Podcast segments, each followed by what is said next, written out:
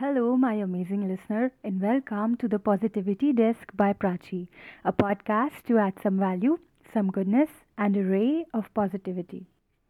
I'm extremely grateful that you decided to listen to me right now. Really, a big thank you.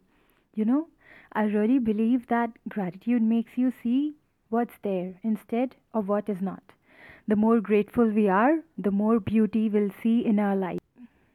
At times, our lives are at an amazing pace. We're good in terms of relationships, we're working well, eating well, and enjoying good health. At that phase, it becomes easier to practice gratitude. But life isn't always going to give us all the highs and no lows at all, right? There's always a time when we're not in good terms with the people we love. We're ill or our loved ones are ill. Then we dwell so much into the sadness, into the grief, that we often forget to see what's going right. The whole theme of my podcast is not to just make you focus on the positive side and ignore all the negatives. That's not the truth. That's just looking at one side of the reality. Positives only exist because negative exist too. I want you to know that something bad in your life has happened or is happening. It's all right. I do not want you to ignore it, but I want you to acknowledge it, accept it, and most importantly, to remain hopeful that this suffering or this phase will end. If life isn't all the good things all the time, it is not always the bad things either. The only thing that matters is to remain hopeful to believe that this will end and to know that there is something that is not going right, but simultaneously there are things which are going correct too.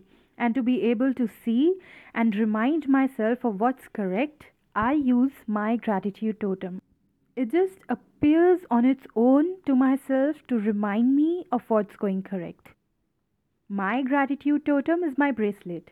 It has a tiny heart hanging on the side which has a tiny figure of a mother with her child. It's beautiful.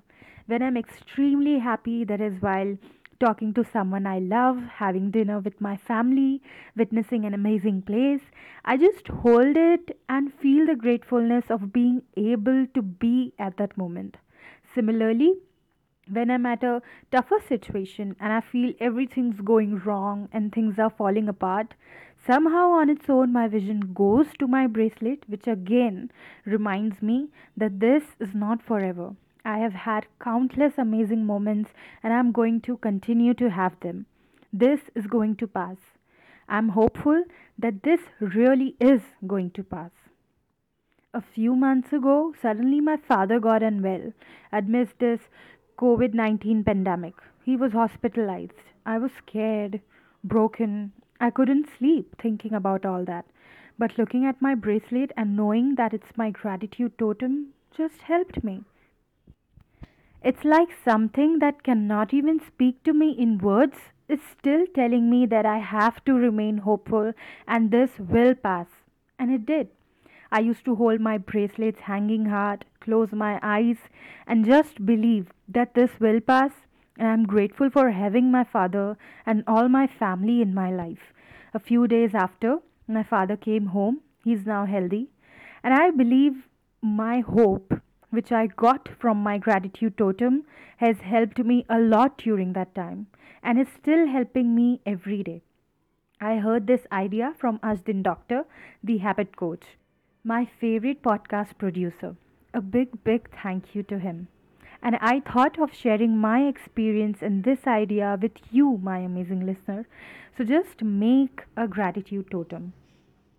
Your gratitude totem is nothing but any physical thing that will remind you to be grateful and to be hopeful. Anything that you'll hold or see and feel the gratitude, feel the hope that there is in your life. In my case, it's my bracelet. You can make your gratitude totem whatever you want it to be.